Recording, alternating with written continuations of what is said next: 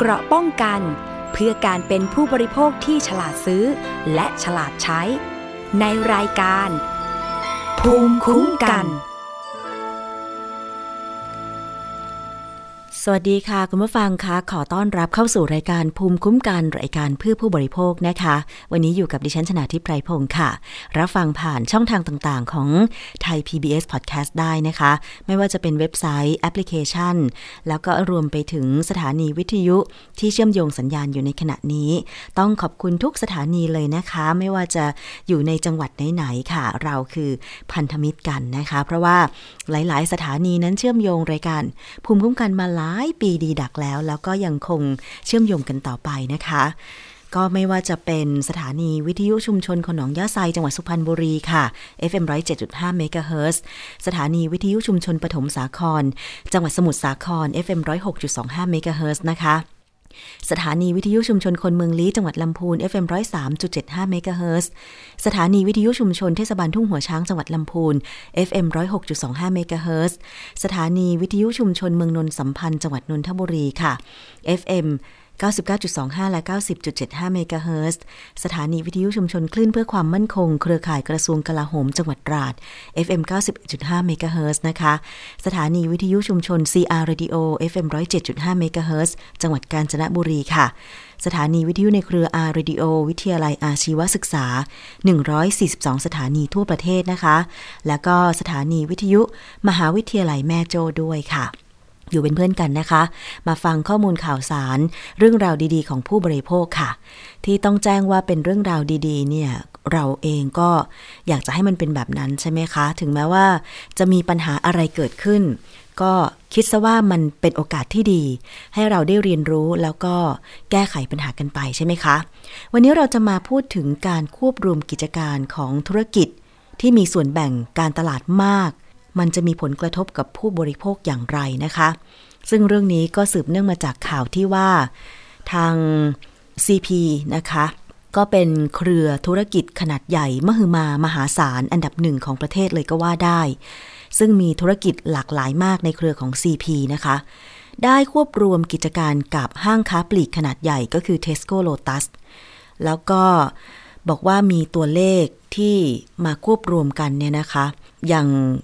ร้านค้าปลีกที่เราคุ้นเคยกันดีไม่เอ่ยชื่อก็แล้วกันนะคะ ตัวเลขทะลุ 14,000 สาขาทั่วประเทศนะคะ ซึ่งตรงนี้ก็เป็นผลมาจากการพิจารณาการควบรวมกิจการ กรณีกลุ่มบริษัท CP ในนามบริษัท CP Retail Holding จำกัดนะคะซึ่งถือหุ้นโดย CPO เนี่ย40% เจริญพกพันธ์โฮดดิ้ง 40%แล้วก็ CP Merchandising ซึ่งเป็นบริษัทลูกของเครือเจริญพกพันธ์อาหารนะคะ หรือ CPF เนี่ยก็ 20%ได้เข้าซื้อกิจการของบริษัท Tesco Store ประเทศไทยจำกัด และ Tesco Store มาเลเซียนะคะด้วยวงเงิน 1576 ล้านเหรียญสหรัฐ คิดเป็นเงินไทยก็ 338,445 ล้านบาท เมื่อช่วงต้นเดือนมีนาคมที่ผ่านมานะคะ แล้วก็ยื่นเรื่องในการ ควบรวมกิจการ ล่าสุดที่ประชุมของคณะกรรมการการแข่งขันทางการค้าหรือกอขอคนะคะมีมติเมื่อ 2 พฤศจิกายนที่ผ่านมา อนุมัติให้ควบรวมกิจการได้แบบมีเงื่อนไขอะทีนี้รายละเอียดจะเป็นอย่างไรและในมุมของผู้บริโภคล่ะ มันจะถือเป็นโอกาสที่ดี หรือเราจะต้องมีการเคลื่อนไหวอะไรไหม เพราะที่ฉันเห็นบางคนที่แสดงความคิดความคิดเห็นในเรื่องนี้ทางสื่อสังคมออนไลน์ก็บอกว่า ก็ดีนะสิ ก็ในเมื่อกิจการค้าปลีกขนาดใหญ่ ซึ่งตอนนี้เนี่ย เเวลาไปซื้อของเขาก็มีจัดโปรโมชั่นต่างๆ ลดราคาลดแลกแจกแถม แล้วก็มีสินค้าที่หลากหลายทำไมจะไม่ดีล่ะในเมื่อมันเป็นโอกาสหรือว่าเป็นทางเลือกของผู้บริโภคในการที่จะได้สินค้า ดี ราคาถูกถูกใจผู้บริโภคประมาณนี้นะคะ แต่ว่าในระยะยาวล่ะ เราจะมองเรื่องนี้อย่างไงนะคะ วันนี้ดิฉันได้เชิญคุณวิทูลเลี่ยนจำรูนค่ะ ผู้อำนวยการมูลนิธิชีววิถี เข้ามาร่วมพูดคุยในเรื่องนี้ค่ะ สวัสดีค่ะ คุณวิทูลค่ะครับผมสวัสดีครับ ค่ะ ขอบคุณมากเลยค่ะ ที่ให้เกียรติกับรายการภูมิคุ้มกันรายการเพื่อผู้บริโภคนะคะ เมื่อสักครู่ได้อ่านข่าวคร่าว ๆ เกี่ยวกับการควบรวมกิจการของบริษัทที่มี ขนาดกิจการขนาดใหญ่ตัวเลขเป็นแสนแสนล้านบาทนะนะคะ เป็นอันดับหนึ่งของประเทศเลยก็ว่าได้ จะถามคุณวิทูลเรื่องที่ไปที่มากันสักนิดหนึ่งก็แล้วกันค่ะสำหรับคณะกรรมการ การแข่งขันทางการค้าเนี่ยค่ะ ที่บอกว่ามีมติ 4 ต่อ 3 อนุญาตให้ CP ควบรวมกับ Tesco Lotus แล้วก็ทำให้จะมีส่วนแบ่งการตลาด ในกลุ่ม Modern Trade เพิ่มขึ้นจาก 52%เป็น 69.3%เนี่ยนะคะ คือช่วยอธิบายนิดนึงได้ไหมคะ ที่มาที่ไปของการโหวตในครั้งนี้เป็นยังไงอะคะครับเท่าที่เราทราบจากคำแถลงสองครั้งนะครับในตอนแรกก็เป็นคำแถลงของ คณะกรรมการนะครับ ซึ่งก็คณะกรรมการก็หมายถึงว่ากรรมการทั้งหมดเนี่ยซึ่งมีอยู่เจ็ดท่านนะครับ เป็นคำแถลงรวมนะครับ ในตอนแรกนะครับ เมื่อประมาณกว่าสัปดาห์ที่แล้วเนี่ยค่ะ ก็แถลงประมาณว่าการควบรวมครั้งนี้เนี่ย มันส่งผลทำให้ผู้ประกอบการนะครับ มีอำนาจเหนือตลาด แต่ว่ามีต่อท้ายนะครับว่าแต่ก็ยังไม่ใช่เป็นการผูกขาดนะครับ ข้อความนี้ก็สร้างปัญหาพอสมควรนะครับ แล้วก็มีเงื่อนไขของการควบรวมกิจการเนี่ยอยู่เจ็ดข้อนะครับข้อหนึ่งที่มีการพูดถึงกันมากนะครับ ในกรณีที่ว่าเอ๊ะมันจะเกิดประโยชน์ต่อ หรือผลกระทบต่อผู้ประกอบการรายย่อยนะครับ ก็คือมีเงื่อนไขว่าทางเมื่อควบรวมกิจการแล้วนะครับ ทางเจริญพวกพันธ์นะครับซึ่งจะรวมเทสโก้ด้วยเนี่ยจะต้อง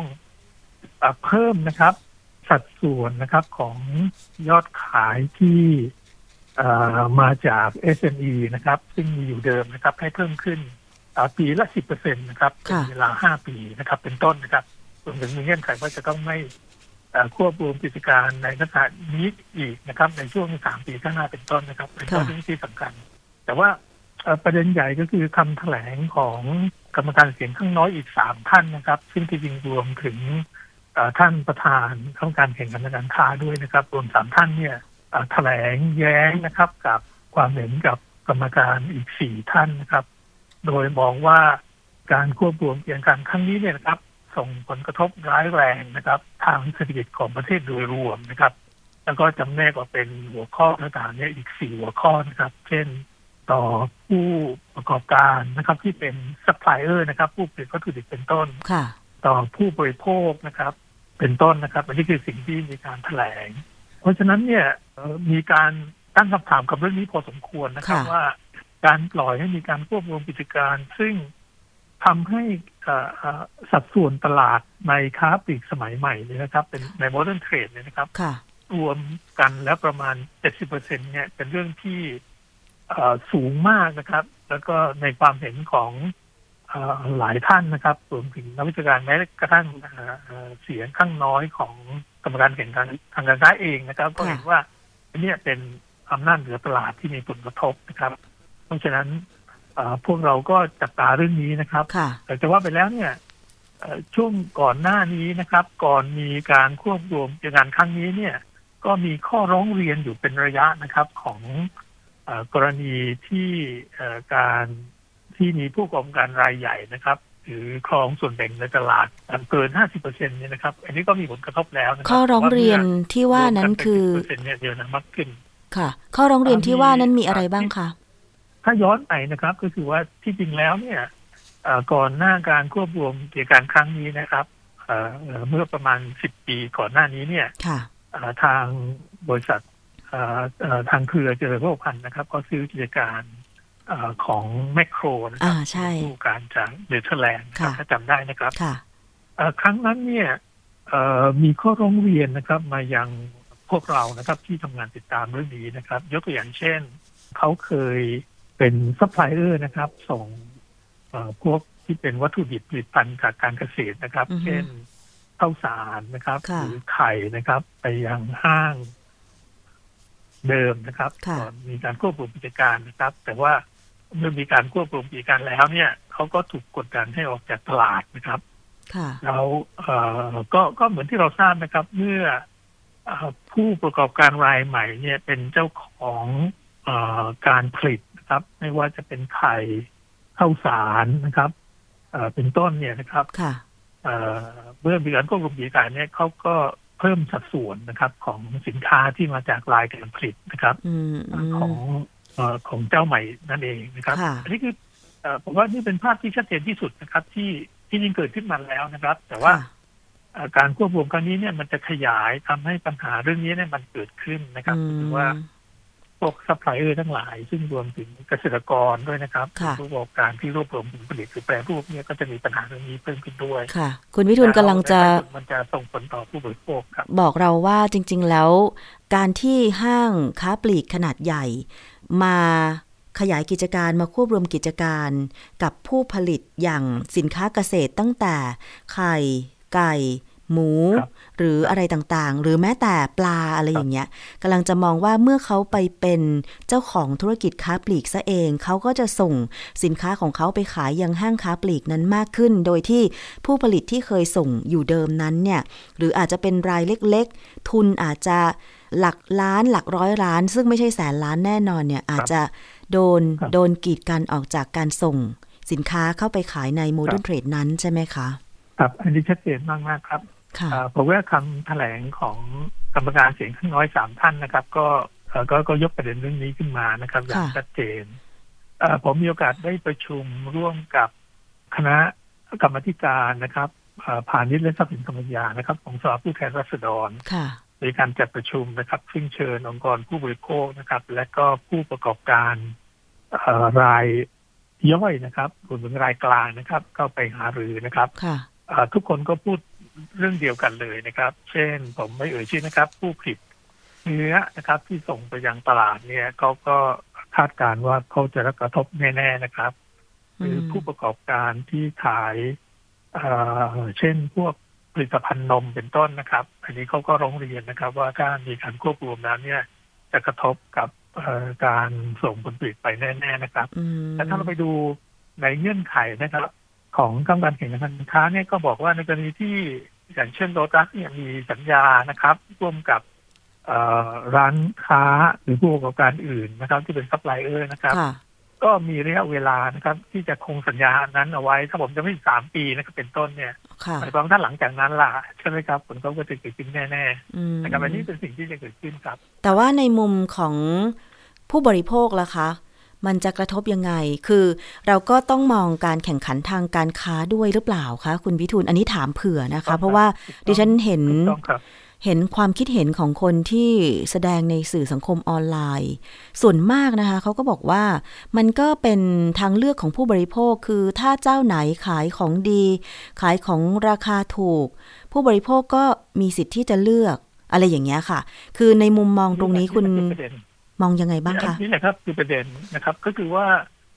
การที่ผู้บริโภคนะครับมีโอกาสเลือกเนี่ย ก็เพราะเกิดขึ้นจากการแข่งขันนะครับค่ะ แต่เมื่อใดก็ตามที่การแข่งขันเนี่ยเอ่อมันกลายเป็นการผูกขาดกับผู้การรายใดมีอำนาจเหนือตลาดเนี่ย ในท้ายที่สุดแล้วเนี่ย ผู้บริโภคก็จะไม่ได้รับเอ่อคุณภาพของสินค้าที่ดีนะครับ หรือราคาที่ดีนะครับ แน่ ๆนะครับ อันนี้เป็นเป็นเป็นกติกาทั่วไปของการค้าเสรีอยู่แล้วนะครับค่ะเพราะฉะนั้นเราเลยเห็นนะครับว่า ในทุกประเทศนะครับที่ส่งเสริมการค้าแบบเสรีเนี่ยเขาจะไม่ยอมให้มีผู้ประกอบการรายใดนะครับ มีอำนาจเหนือตลาดนะครับ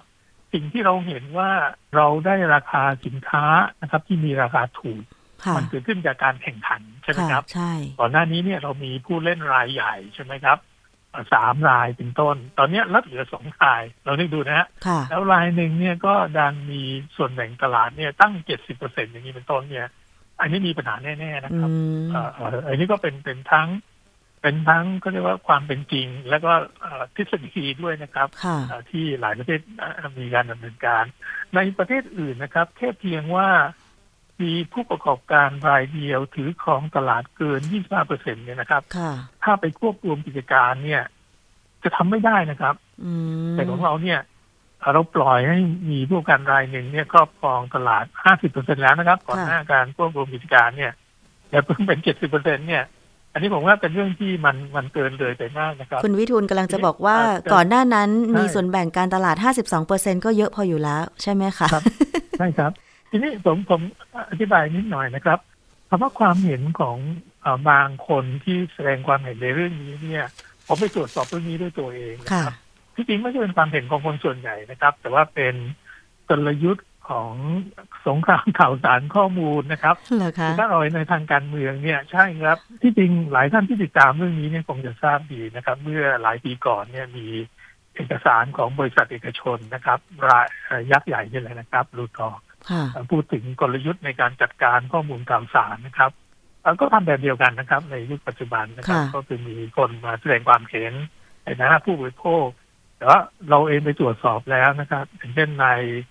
เอ่อในเพจนะครับ ของเบลไทยเป็นต้นนะครับค่ะซึ่งมีคนให้ความสนใจเรื่องนี้เยอะมากปรากฏว่าเมื่อเราไปดูกลุ่มที่แสดงความเห็นว่าจะทำให้เกิดการแข่งขันเพื่อจะได้ประโยชน์เนี่ย ก็มาจาก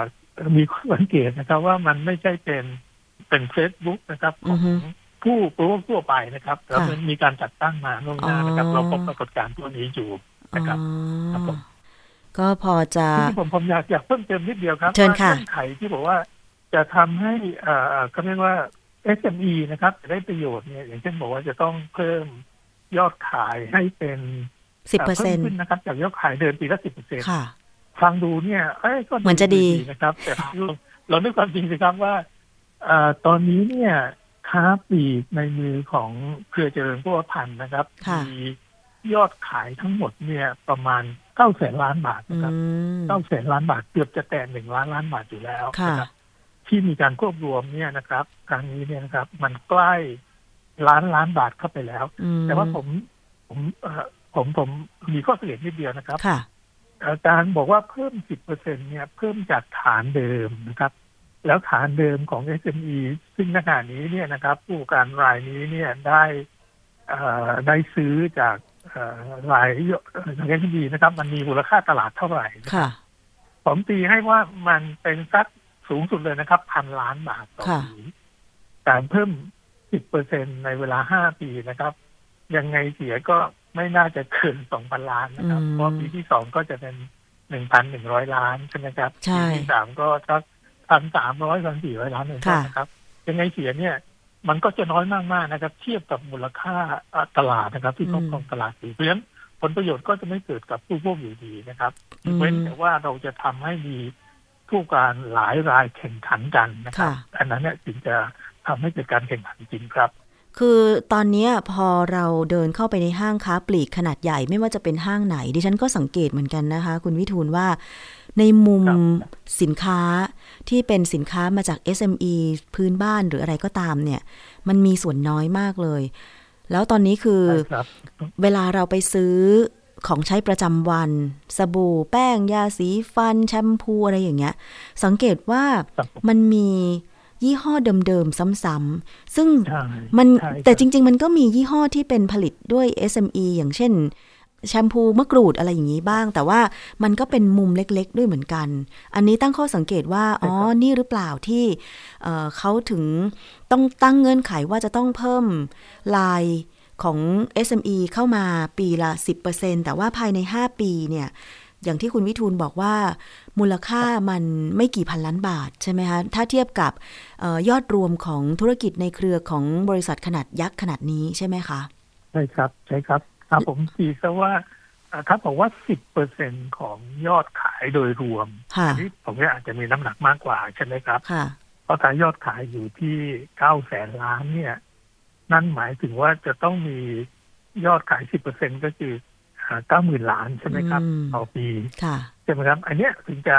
ถึงจะเป็นตัวเลขที่จะมีผลต่อ SME ใช่ไหมครับ แต่ว่าค่ะเพิ่มเอ่อแค่สิบเปอร์เซ็นต่อปีจากยอดขายเดิมเนี่ย ผมว่าที่จริงกรรมการแข่งขันทางการค้าเนี่ยควรจะเปิดเผยข้อมูลเหล่านี้นะครับ เพราะมีการมีการ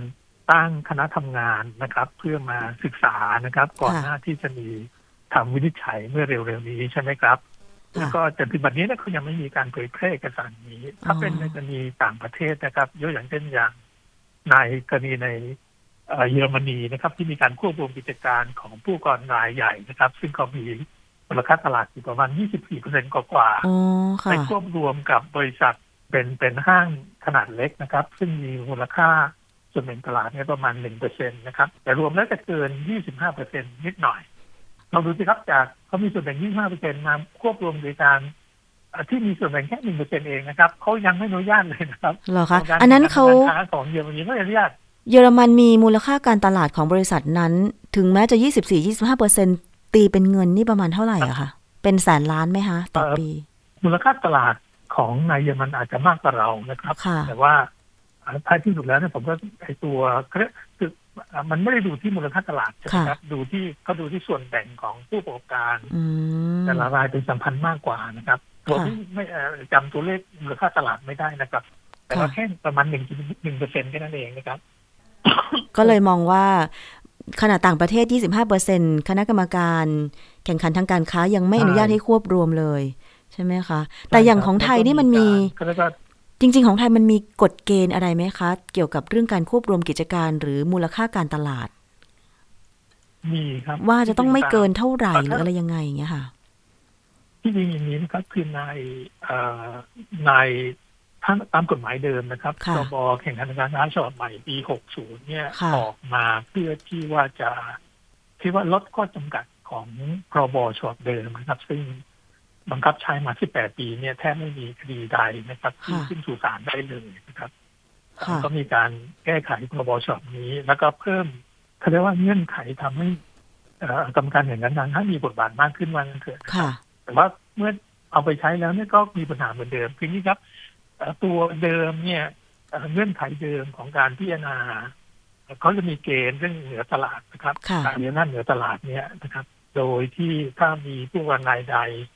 ถือครองส่วนแบ่งนะครับซึ่งทางการเงินการ เนี่ยเขียนขึ้นมาไว้เนี่ยค่ะเอ่อก็คือ50เปอร์เซ็นต์นะครับถือว่ามีอำนาจเหนือตลาดค่ะอันนี้ก็ผมคิดว่าอันนี้ก็เอ่อสูงเกินไปนะครับ ที่จริงควรจะกำหนด อย่างเช่นในยุโรปเนี่ยกำหนดไว้อยู่ที่ 25เปอร์เซ็นต์ค่ะถ้าเกิน 25 เนี่ยถือว่ามีอำนาจเหนือตลาดแต่เราเนี่ยให้ตั้ง 50เปอร์เซ็นต์ค่ะอันที่สองก็คือว่ามีเงื่อนไขว่ามูลค่าตลาดเนี่ยต้องเกิน 1,000 ล้านบาทอ๋อนะครับซึ่งหมายว่าเอ่อเอ่อที่จริงเนี่ยไม่จำเป็นจะต้องมีเงื่อนไขนี้ก็ได้นะครับค่ะซึ่งกฎหมายเนี่ยเอ่อตอนที่มีการแก้ไขกฎหมายเนี่ยเอ่อทางรัฐบาลนะครับ ที่เสนอกฎหมายโดยสนชเนี่ยก็แถลงว่า ต่อไปนี้เนี่ยเอ่อ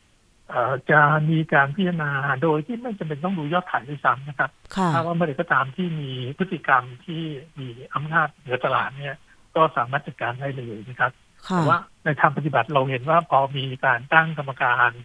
เรียบร้อยแล้วนะครับ ตัวระเบียบที่ออกมาเนี่ยก็กลับเขาเรียกว่าเอ่อไม่ได้เอื้อให้มีการควบคุมนะครับ เรื่องเอ่อผู้ เล่นที่มีบทบาทเหนือตลาดอย่างที่ควรจะเป็นตามอืมที่มีการแถลงตอนที่เสนอกฎหมายนะครับ ค่ะ แสดงว่าตอนนี้รับผมคือนนี้ก็เป็นปัญหาหนึ่งพอ CP ควบรวมกับตัสได้ ส่วนแบ่งการตลาดที่บอกว่า 69 กว่าเปอร์เซ็นต์มันก็เกินกว่าที่กฎหมายเขียนไว้คือไม่น่าจะเกิน 50เปอร์เซ็นต์ใช่ มันเกินไปเยอะใช่ครับแบบนี้เราทำอะไรได้ไหมคะดูตามข้อกฎหมายนะครับค่ะมีผมเห็นมีมีอยู่สองเรื่องที่จะสามารถเลือกทำได้นะครับ แต่ว่าเอ่อ วันศุกร์นี้จะหารือกับนักกฎหมายเรื่องนี้นะครับเอ่ออีกรอบหนึ่งนะครับก็ในเบื้องต้นเนี่ยก็คือว่าเอ่อในเอ่อมาตรา 18 นะครับ ของกฎหมายแข่งขันทางการค้าเนี่ยบอกว่าก่อนที่จะมีการพิจารณาออกระเบียบหรือประกาศนะครับเอ่อที่ของกรรมการแข่งขันทางการค้าเนี่ยครับเอ่อจะต้องมีการจัดให้มีการรับฟังความคิดเห็นของผู้มีส่วนได้เสียและประชาชนทั่วไปค่ะนะครับ แต่เท่าที่ติดตามเรื่องนี้เนี่ย มีการตั้งคณะทำงานนะครับ ของคณะของคณะทำงานแข่งขันทางการค้าเนี่ยนะครับ แต่ว่ายังไม่เห็นเรื่องของการจัดรับฟังความคิดเห็นนะครับ ของประชาชนทั่วไปนะครับนคืนี้อน่าจะเป็นเงื่อนไขอันหนึ่งที่ที่อาจจะทำให้เอ่อมติที่ออกมาเนี่ยอาจจะมีเอ่อข้อท้วงติงได้ครับอันอ๋อนี้เป็นอันหนึ่งครับค่ะซึ่งจริงแล้วตามกฎหมาย เรื่องที่สองเนี่ยต้องต้องให้รับฟังความคิดเห็นถ้ากิจการขนาดใหญ่จะควบรวมกันก่อนใช่ไหมคะ แต่ว่าที่ผ่านมาไม่เคยมีการรับฟังความคิดเห็นแบบนี้เลยใช่ไหมคะใช่ใช่ครับมีค่ะแค่มีมีแค่การตั้งคณะทำงานเพื่อศึกษานะครับอ๋อของกกคค่ะนะครับแต่ว่ามาตราที่แปดเขียนไว้ชัดเจนว่า ให้คณะกรรมการจัดให้มีการรับฟังความคิดเห็นของผู้มีส่วนได้เสียและประชาชนทั่วไปเห็นไหมครับนะครับอืม ตอนที่ผ่านมาประชาชนทั่วไปเนี่ย ไม่ทราบไม่เลได้ยมีโอกาสได้แสดงความคิดเห็นเลยใช่ครับไม่ทราบด้วยว่าเขาดำเนินการกันอยู่ก่อนเราประเทียบใช่ใช่ครับค่ะใช่แล้วก็เอ่ออีกอันหนึ่งก็คือเรื่องของการเอ่อยื่นฟ้องต่อศาลปกครองครับเอ่อในกฎหมายเอ่อเรื่องแข่งขันทางการค้าเนี่ย เขียนไว้ระบุไว้เฉพาะให้ผู้ประกอบการนะครับที่เอ่อเมื่อมีคำสั่งเรื่องเกี่ยวข้องกับเงื่อนไข นะครับเรื่องการควบรวมกิจการนะครับค่ะไม่ว่าอนุญาตหรือไม่อนุญาตและมีเงื่อนไขประกอบเนี่ยเอ่อเปิดโอกาสให้ผู้ประกอบการเนี่ยสามารถเอ่อเคยฟ้องศาลปกครองได้นะครับ เหมือนที่กกคประกาศก่อนหน้านี้นะครับอ๋อแต่ว่าในส่วนของผู้บริโภคหรือประชาชนทั่วไปที่จะแย้งกับมติเนี่ยไม่ได้เขียนไว้ในกฎหมายฉบับนี้นะครับค่ะแต่ว่าตามพรบการพิจารณาเรื่องการปกครองนะครับ ที่จริงก็มีช่องนั้นนะครับ ที่จะมีเอ่อ การฟ้องนะครับและมีเพื่อมีการทบทวนหรือคุ้มครองเรื่องนี้ได้ครับค่ะแล้วก็มีระยะเวลาเนี่ยเอ่อถ้าผมจะไม่ผิดนะครับคือ 90 วันนะครับค่ะเรื่องที่เกี่ยวข้องกับผลประโยชน์สาธารณะและมีคำสั่งที่เกี่ยวข้องเรื่องการปกครองนะครับ ในกรณีนี้สามารถเอ่อฟ้องฟ้องได้ครับ เรากำลังหาเรื่องนี้อยู่ครับอ๋อค่ะ แนวทางที่เราจะทำต่อไปได้ก็สองแนวทางนี้นะคะ แต่ว่าท้ายนี้ค่ะ ในมุมของผู้บริโภคอย่างดิฉันเองเนี่ย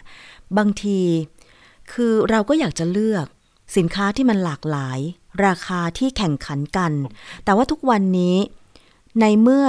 ธุรกิจขนาดใหญ่มีระดับเป็นแสนล้านบาทต่อปีเนี่ยนะคะ บางบริษัทก็อาจจะแตะไปถึงเกือบล้านล้านบาทอย่างเงี้ย แล้วเขามีครับห้างค้าปลีก ห้างสะดวกซื้อ เรียกว่าครอบคลุมทั่วประเทศแบบเนี้ยเป็น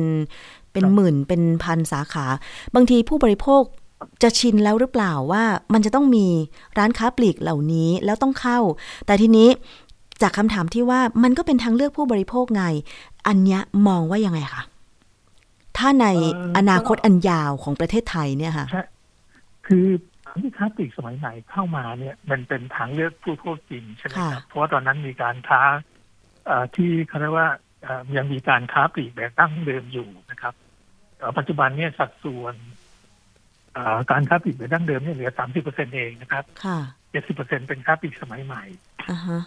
การแข่งขันเริ่มจะน้อยลงนะครับ เราเริ่มเห็นคนเริ่มบ่นมากขึ้นนะครับก็คือว่ามัน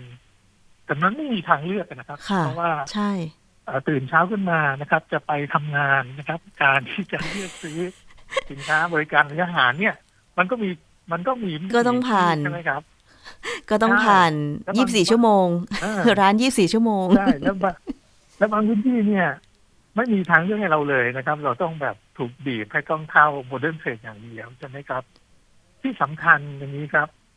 โมเดิร์นเทรดที่เราว่าที่เราคุ้นเคยเนี่ย ตอนนี้มันจะลดลงเหลือแค่สองเจ้าใหญ่ใหญ่ๆก็คือเครือเจริญโภคภัณฑ์เจ้าใหญ่ๆนะครับแล้วก็ใช่แล้วอีกเจ้าไทยเบฟก็ส่วนใหญ่ก็ใช่ครับใช่ไหมครับค่ะกลายเป็นเจ็ดสิบต่อสิบกว่าเองอย่างเงี้ยค่ะ ส่วนแบ่งนะครับ ที่เหลือหาไม่เจอละอ่าฮะเนี่ยจะปัญหาจะเจอ ทีนี้เอ่อเราผู้พวกเนี่ยอาจจะไม่ค่อยบางทีถึงพักหนึ่งอาจจะพบจะพบว่ามันเริ่มมีปัญหาแล้วนะครับ เพราะว่าเอ่อถ้าเราไปดูพวกสินค้าที่อยู่ในห้างเหล่านี้นะครับ เราจะเจอว่าเข้าไปปั๊บเนี่ย เราจะเจอแต่ขนมกรุบกรอบนะครับ สัดส่วนอย่างเช่นพวกห้างที่เป็นร้านสะดวกซื้อนะครับค่ะงานศึกษาเนี่ยพบว่า ส่วนแบ่งที่เป็นขนมกรุบกรอบเนี่ยมีประมาณ45เปอร์เซ็นต์เนี่ยนี่ถูกครับค่ะว่าอะไรก็ตามที่เราเข้าไปร้านเหล่านี้เนี่ย สินค้าที่เยอะที่สุดที่เราจะเจอเนี่ยก็เป็นขนมกรุบกรอบนะคค่ะรับแล้วก็มีพวกเครื่องดื่มนนนี่นั่น แล้วก็อาหารสำเร็จรูปนะครับ รองลงมาค่ะนะครับ แต่ว่าอาหารเหล่านี้ถ้าพูดถึงแล้วเนี่ย มันไม่ใช่เป็นอาหารเพื่อสุขภาพอย่างที่ร่างกายต้องการนะคบที่เราควรจะเป็นค่ะใช่กับใช่เพราะฉะนั้นปัญหาหลายอย่างมันก็จะ เกิดต่อเนื่องนะครับ เรื่องของสุขภาพเรื่องพวกนี้เป็นต้นนะครับอืมก็เป็นผลมาจากไอ้เรื่องของการที่ ไม่มีทางเลือกไม่มีารควบคุมหรือสร้างให้มีการแข่งขันใช่หรือไม่มีทางเลือกนั่นเองครับค่ะ อย่างเช่น อย่างดิฉันเนี่ยอาจจะ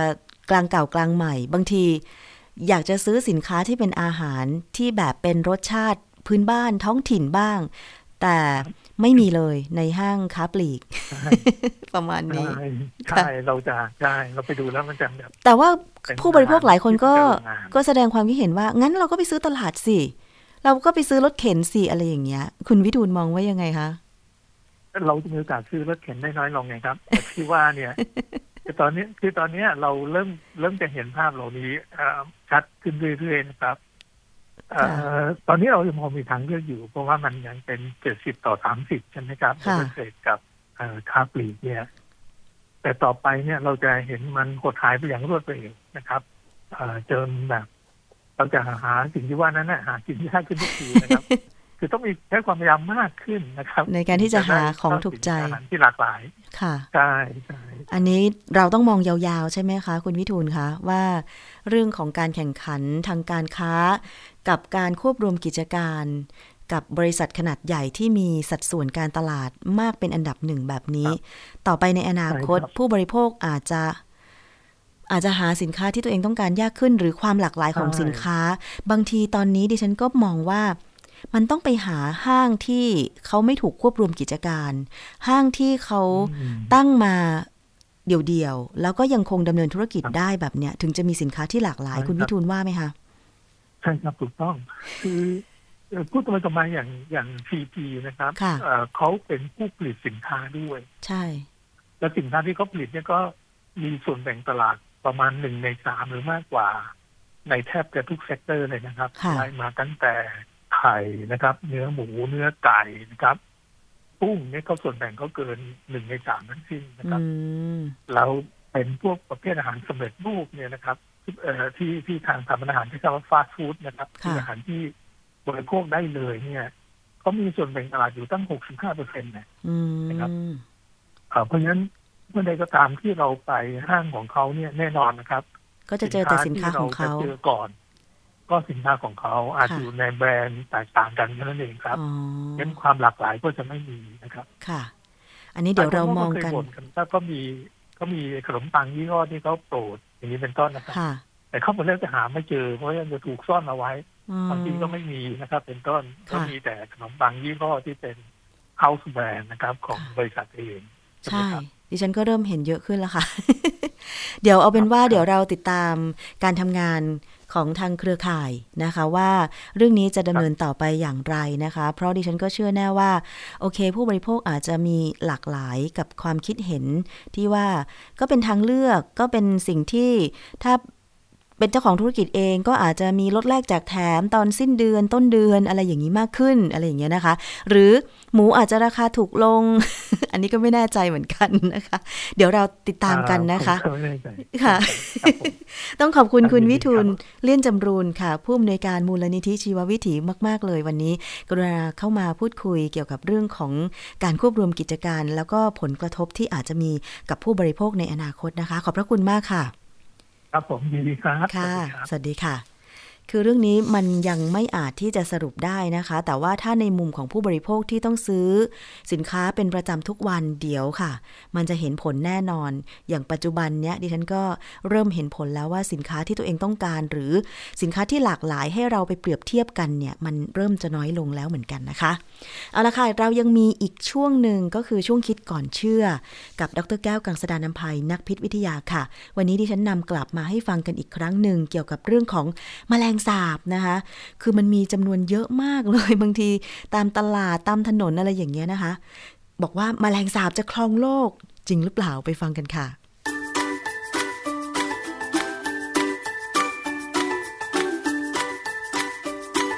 ช่วงคิดก่อนเชื่อ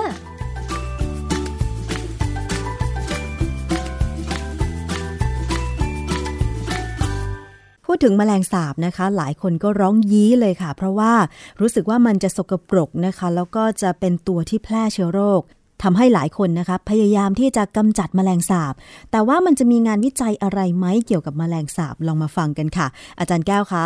ครับคือวันนี้สิ่งที่ผมจะเล่าให้ฟังเนี่ยนะฮะมันเป็นเรื่องที่เราบางทีคนทั่วไปเนี่ย จะเข้าใจมันยาก เพราะว่ามันมันลงลึก ค่ะมันลงลึกถึงขั้นเกี่ยวกับทางด้านพิษวิทยาที่ที่ผมเรียนมานะค่ะแต่ก็อยากจะให้รู้ไว้ก่อนว่า ถ้าเราเห็นข้อมูลว่าแมลงสาบอันเนี้ยมันกำลังดื้อสายกำจัดแมลงเนี่ยนะค่ะแล้วมันจะครองโลกหรือเปล่าเนี่ยอือฮึความจริง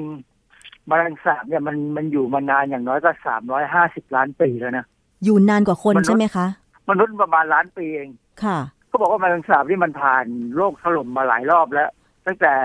ยังไม่มีไดโนเสาร์จะมีไดโนเสาร์จะไดโนเสาร์หายไปหมดแล้วเนี่ยมาจากโลกโดนโดนถล่มไปเนี่ย มันก็ยังอยู่ค่ะเพราะว่ามันเป็นสัตว์ที่มุดลงดินได้ แล้วก็ทนต่อการปรับตัวของสิ่งแวดล้อมค่ะคือสิ่งแวดล้อมเปลี่ยนยังไงก็ตามเนี่ยแมลงสาบต้องพยายามปรับตัวเพื่อจะให้อยู่รอดได้ค่ะ เห็นหนังบางเรื่องอะไรอย่างเงี้ย มักจะใช้แบบว่า ตัวแมลงสาบไต่เยอะแยะก็มีนะ แล้ว ตามข่าวบางทีบางบ้านเนี่ยโอ้โหแมลงสาบขึ้นมาไต่ฝาผนังตามพื้นอะไรกันเต็มเลย ที่อาจารย์บอกว่ามันมีการปรับตัว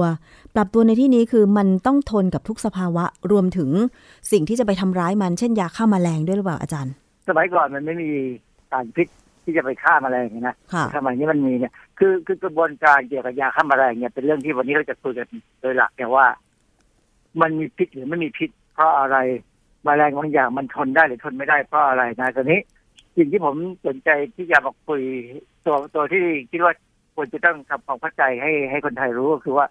เอ่อมันก็มีข่าวในอินเทอร์เน็ตเนี่ยนะเช่นอย่าง BBC News เนี่ยภาคภาษาไทยเนี่ยเขาก็บอกว่าแมลงสาบพัฒนาภูมิคุ้มกันยาฆ่าแมลง จนอาจไม่มีทางกำจัดได้ฟังอย่างนี้มันก็น่ากลัวนะน่ากลัวค่ะ คือไม่มีทางกำจัดได้ แมลงสาบดื้อยาฆ่า นักวิทย์ช็อกซินิมายายาฆ่าแมลงเริ่มไร้ผลค่ะเหตุแมลงสาบพัฒนาส่งต่อยีนให้ดื้อยีนดื้อให้กัน อันนี้อยู่ในข่าวสดค่ะแล้วในในไลน์ทูเดย์คนที่ชอบเล่นไลน์ที่คงได้อาจจะได้เห็น วิจัยสหรัฐ พบแมลงสาบทนยาฆ่าแมลงหลายชนิดพร้อมกันได้ รุ่นลูกแกร่งกว่าพ่อแม่สี่ถึงหกเท่า นี่แค่พาดหัวข่าวนะคะอาจารย์เพราะว่ามันเหมือนกับเชื้อดื้อยายังไงไม่ทราบเหมือนกันอาจารย์ คืออย่างนี้คือข่าวพวกเนี้ยเขาไปเอ่อเอาข่าวฝรั่งมาแปลมาแปลนะมาแปล แล้วจะมีสิ่งหนึ่งที่มันผิดแน่ๆคือคำว่าพัฒนาภูมิคุ้มกันยาฆ่าแมลงซึ่งมันมันจริงๆมันไม่มีคำนี้ แต่ว่าก็ต้องให้อภัยคนคนที่แปลจากภาษาอังกฤษเพราะว่าข่าวของฝรั่งเนี่ยข่าวของ Newsweek เนี่ย เขาก็เขียนคล้ายๆกับว่าเป็นอิมมูนคืออิมมูนนี่มันแปลว่าภูมิคุ้มกันค่ะก็เขียนเป็นเชิงว่าไอ้แมลงพิศาจเยอรมันเนี่ยเออเรียกเยอรมันคอกบอสคือคือแมลงสาบแต่ที่บ้านเรานี่มีแมลงสาบอย่างน้อยสองชนิดนะตัวเล็กๆ กับตัวใหญ่ที่ตัวใหญ่ที่ยผมเห็นแต่เด็กๆแล้วนะอันนี้เขาเรียกว่าเยอรมันเยอรมันคอกบอสใช่คือแมลงสาบเยอรมันตัวใหญ่ยังไม่พอนะคะครับผิวมันน่ะจะเลื่อมๆ แล้วก็สีเข้มมาก มันคล้ายๆจิ้งหรีดอะใช่คแต่มันจับล้ายไม่ได้ แต่ความจริงมันมันตัวทำลายเสื้อผ้าเราหรือสิ่งของในบ้านเราเนี่ยๆค่ะไอ้ตัวเนี้ยมีมานานแล้ว แต่ไอ้ตัวเล็ก ๆ เนี่ย อันนี้มาจากคนที่ไปเรียนเมืองนอกมา เอากลับมาด้วยอ๋อเหรอคะมันติดมากับเสื้อผ้าสิ่งของที่เรานำกลับมาไม่มีตัวเล็กๆด้วยซึ่งในพวกนี้ก็แสบเหมือนกันนะค่ะก็ที่ใน Newsweek เนี่ยเขาก็บรรยายข้อมูลไว้พอสมควรนะ Newsweek ฉบับเดือนกรกฎาเนี่ย เมื่อวันที่สองเนี่ยเขาก็บอกว่านักวิจัยของ Purdue Purdue นี่คือมหาวิทยาลัยเพอร์ดู University อยู่ในรัฐอินเดียนา ซึ่งเป็นมหาวิทยาลัยที่ค่อนข้างแพงเป็นมหาวิทยาลัยเอกชน แล้วก็ค่อนข้างมีชื่อเสียงมากนะนักวิจัยของเขาจะกล่าวว่าสารกำจัดแมลงที่ใช้ในการควบคุมการแพร่กระจายของแมลงสาบนั้นน่ะมีความแตกต่างกันไป ส่วนใหญ่มักมีส่วนผสมของสารหลายชนิด เพื่อให้แน่ใจว่า อย่างน้อยชนิดหนึ่งจะมีผลต่อการกำจัดแมลง อันนี้หมายความว่าตัวนักวิจัยของเพอร์ดูคนเนี้ยเขาให้ความสำคัญกับการใช้ยายาฆ่าแมลงแบบค็อกเทลที่บอกไหม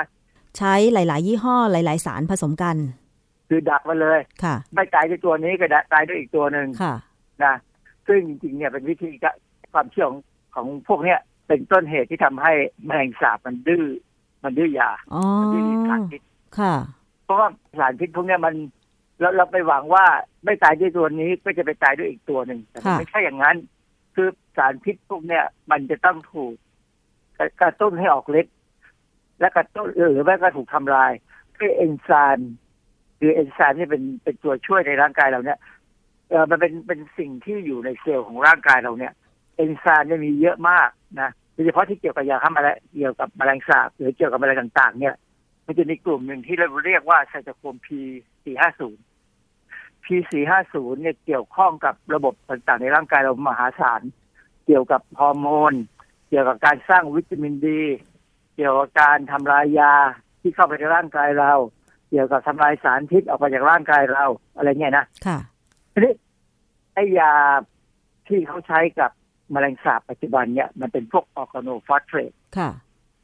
แต่เคยได้ยินใช่ไหมฮะเคยได้ยินเราไปดูที่เราไปดู label ไอ้ฉลากของเอ่อยาฆ่าแมลงที่เขาขายตามตามท้องตลาดในในร้านเนี่ยนะจะเห็นแล้วว่าเขาจะเขียนอะไรเป็นกลุ่มยาออกโนฟอสเฟตค่ะเอ่อยากลุ่มออกโนฟอสเฟตเนี่ยคำว่าฟอสเฟตแสดงว่ามันจะมีกลุ่มหนึ่งที่มีสารตัวหนึ่งที่เป็นไอ้พวกเอ่อเอ่อเป็นพวกฟอสไอ้ฟอสฟอรัสหรือว่าอีกตัวหนึ่งอาจจะเป็นทั้งฟอสฟอรัสกับ เอ่อาจจะต้องมีออกซิเจนด้วยฟอสเฟตที่เป็นกลุ่มคล้ายๆเป็นเป็นกลุ่มทางเคมีนะที่เป็นมีสารฟอสฟอรัสต่ออยู่กับออกซิเจนนะเป็นฟอสเฟต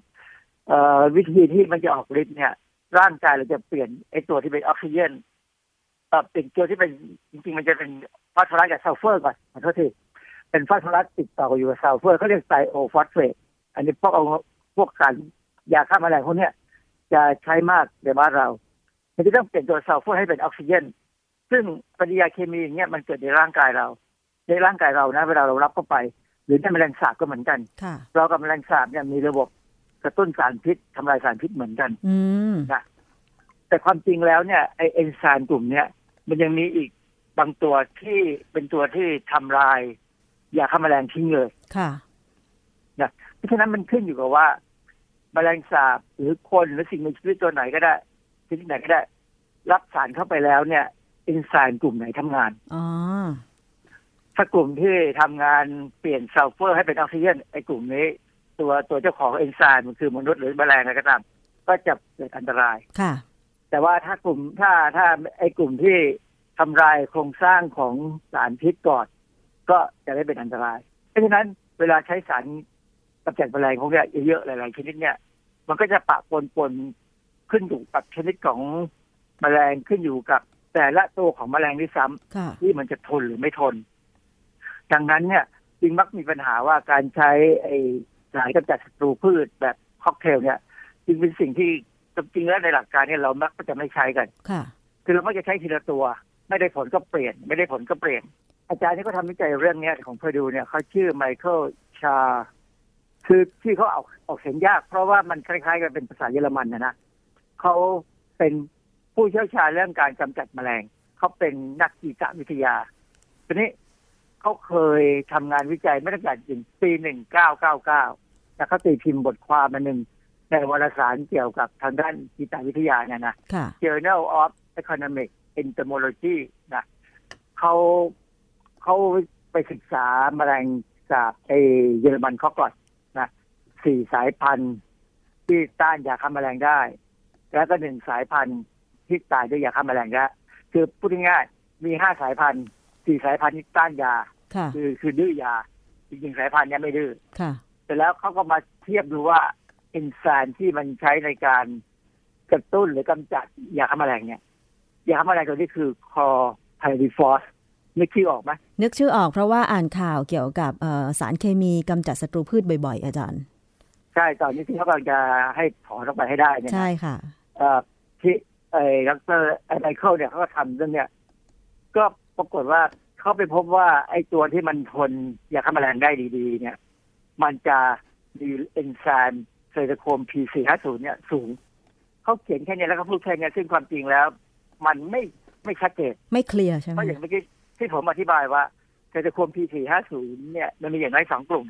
กลุ่มหนึ่งกระตุ้นให้ยาออกฤทธิ์ กับกลุ่มหนึ่งทำลายยาค่ะ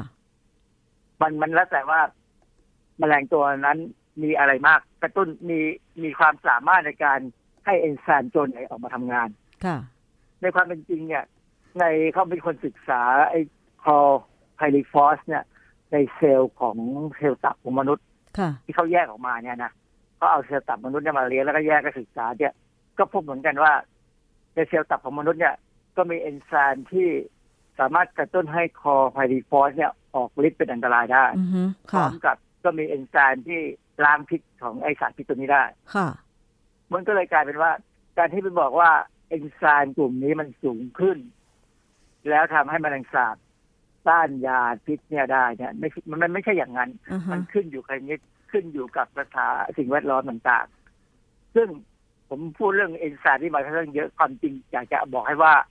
ในหนังสือ พิมพ์ไม่ว่าไทยหรือของภาษาอังกฤษเนี่ยที่บอกว่ามันมีการปรับภูมิต้านทานหรืออิมมูนเนี่ย มันไม่เกี่ยวกัน มันเป็นเรื่องของการปรับเอนไซม์ให้มากขึ้นหรือน้อยลงค่ะใช่ไหมคือถ้าปรับเอนไซม์ที่กระตุ้นให้เป็นพิษน้อยลง ปรับเอนไซม์ที่ทำลายสารพิษให้มากขึ้นแมลงก็จะไม่ตาย เพราะว่ามันมีเอนไซม์ทำลายสารพิษมากขึ้น อันนี้คือการดื้อยาค่ะดื้อสารดื้อดื้อสารพิษ แต่ถ้ามันไปปรับเอนไซม์ที่ทำลายสารพิษ ให้น้อยลง แต่ว่าเอนไซม์ที่กระตุ้นสารพิษให้มากขึ้นแมลงก็จะตาย เพราะว่ามันเวลาคลอร์ไพริฟอสหรือพวกออร์กาโนฟอสเฟตเนี่ย เวลามันเปลี่ยนรูปรูปหนึ่งไปเป็นอีกรูปหนึ่งเนี่ยไอ้รูปที่มันเปลี่ยนแล้วมีออกซิเจนเนี่ยนะในในส่วนที่มีออกซิเจนเนี่ย มันจะทำให้มันแมลงเนี่ยชักกระเดวกระเดวตายเลยค่ะเพราะฉะนั้นเรื่องพวกเนี้ยเป็นเรื่องที่ควรจะทำความเข้าใจว่าในความเป็นจริงแล้ว การใช้ยาฆ่าแมลงเนี่ย ไม่ใช่เรื่องดีค่ะ อันที่หนึ่งสิ่งที่ควรจะทำมากกว่าการใช้ยาฆ่าแมลงคือ การอย่าให้แมลงมาอยู่ในบ้านเรา ยากอาจารย์ มันจะยากก็จริง แต่ว่าเราสามารถทำได้โดย อันที่หนึ่งก็ทำให้บ้านสะอาดค่ะ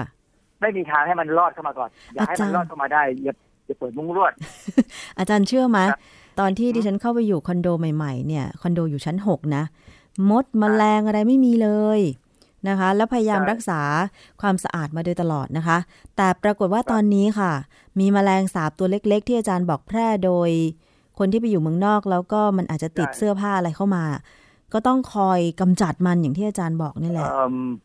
ก็ต้องใช้ดักคือนานๆมันก็มาตัวหนึ่งตามท่อน้ำซิงค์น้ำอะไรอย่างเงี้ยอาจารย์ นั่นสิเพราะฉะนั้นเราจะต้องอย่าให้มันรอดซิ่งที่มาคือคือคือท่อระบายน้ำเนี่ยค่ะ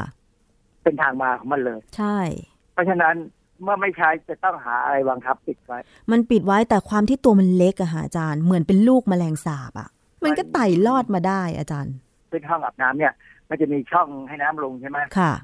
จริงๆ ตรงที่ที่ให้น้ำผ่านไปเนี่ยมันจริงมันมีตะแกรงเล็กใช่ๆตัวตะแกรงเนี่ย มันจะอยู่บนบนภาชนะอีกชิ้นหนึ่งซึ่งจะต้องมีน้ำเต็มอยู่ค่ะ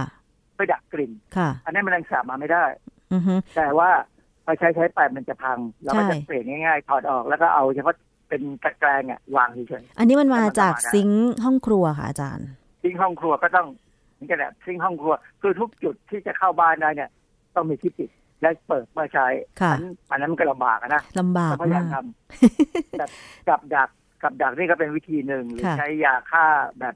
เหยื่อผมไม่นิยมใช้ยาฆ่าแบบพ่นเพราะว่าอันนี้อันตรายมากค่ะคือ ขนาดแมลงสาบยังดิ้นได้ใช่ไหมแต่มันเพราะมันตัวมันเล็กกว่าเราค่ะถ้ามันได้ในปริมาณสูง แต่ว่าสารพวกเนี้ยเวลาเข้าไปในร่างกายเราเนี่ยเออเราพยายามทำลายนะค่ะแต่ถึงจุดหนึ่งเราจะสะสมนะมันถึงมันจะเป็นอัลกาโนฟอสเฟตซึ่ง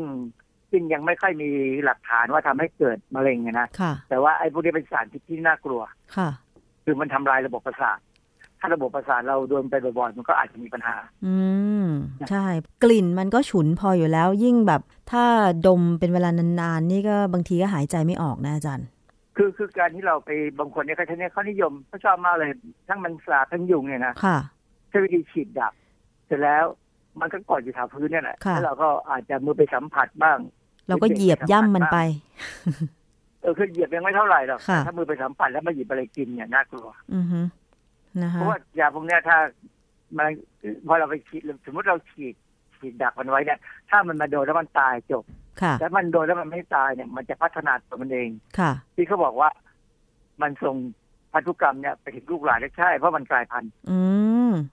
มันกลายพันธุ์ได้ทำให้ระระบบของเอนไซม์ทำลายสารพิษได้สูงขึ้นนั่นคือค่ะการกลายพันธุ์อ๋อคือมันมันสร้างเอนไซม์สูงขึ้นกว่าเดิม เพราะว่า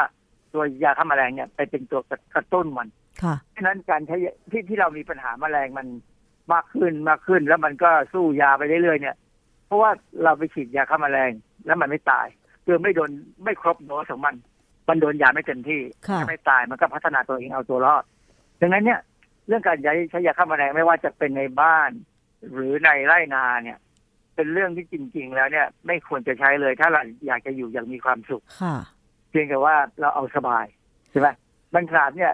ถ้าเราพยายามที่จะไม่ให้มีช่องให้มีที่หลบหรืออะไรก็ตามเนี่ยนะซึ่งทำยากมากเราก็ทำไม่ไม่มีใครทำได้เพราะอันนี้ต้องพอมีบ้านก็ต้องซื้อของเข้าบ้านใช่ไหมใช่แต่แล้วพอมีซื้อของเข้าบ้านก็เริ่มมีลบมีมุมมีซอกเนี่ยวิธีหนึ่งที่ทำได้ก็คือใช้กับดักค่ะคือกับดักนี่ไปดูใน youtube นะมันจะมีกับดักที่เป็นกาวยางๆหรือเปล่าอาจารย์ไม่เหยียดที่กาวอันนี้เพราะฉะนั้นยังบางทีกาวบางอย่างก็อยากจะมีอันตรายเขาสามารถทำกับดักโดยใช้ขวดน้ำอัดลมพลาสติกเนี่ยค่ะ ผมทำแล้วแต่ไม่ได้ผลเป็นสาบมันฉลาดกว่าผม มีคนเผยแพร่คลิปเหมือนกันนะอาจารย์วิธีดักแมงสาบก็คือ เอาน้ำมันไปใส่ในกระมัง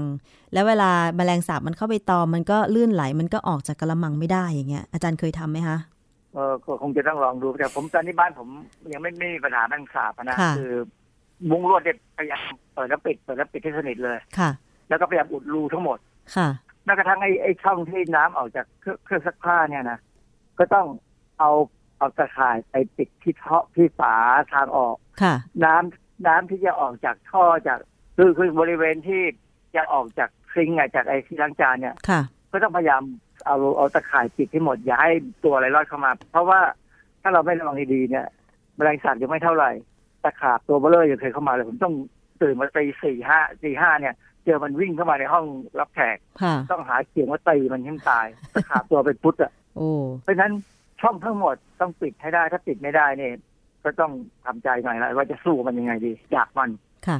อาจารย์จะสรุปว่าสารกำจัดแมลง โดยเฉพาะอย่างแมลงสาบเนี่ยก็คือไม่ควรใช้เลยใช่ไหมคะ เพราะว่ามันอาจจะไปกระตุ้นให้แมลงสาบกลายพันธุ์ แล้วก็ต้านการใช้ยาฆ่าแมลงไปเรื่อยๆ ใช่ไหมคะ มันดื้อพิษยาได้นะมันก็ไปมันจะเป็นปัญหาไปเรื่อยๆแหละตามใจที่เรายังพยายามคิดว่า การจะฆ่ามาแมลงเนี่ยต้องใช้สารเคมีเนี่ย มันมันมันก็จะไปเรื่อยๆ มันก็จะไม่ดีขึ้นค่ะ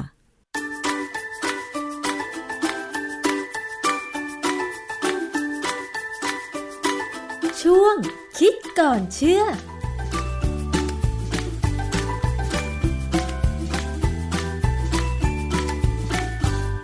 และนี่ก็คือช่วงคิดก่อนเชื่อกับดรแก้วกังสดานนภัยนักพิษวิทยานะคะนำข้อมูลงานวิจัยที่น่ารู้มาอธิบายให้ฟังกันอย่างง่าย ๆ ค่ะ วันนี้หมดเวลาลงแล้วนะคะ กับรายการภูมิคุ้มกัน ขอบคุณสำหรับการติดตามรับฟัง ดิฉันชนะทิพไพรพงศ์ต้องลาไปก่อน สวัสดีค่ะ ติดตามรายการได้ที่ www.thaipbspodcast.com แอปพลิเคชัน Thai PBS Podcast หรือฟังผ่านแอปพลิเคชัน Podcast ของ iOS Google Podcast Android Podbean SoundCloud และ Spotify ติดตามความเคลื่อนไหวของรายการและแสดงความคิดเห็น โดยกดถูกใจที่ facebook.com/thaipbspodcast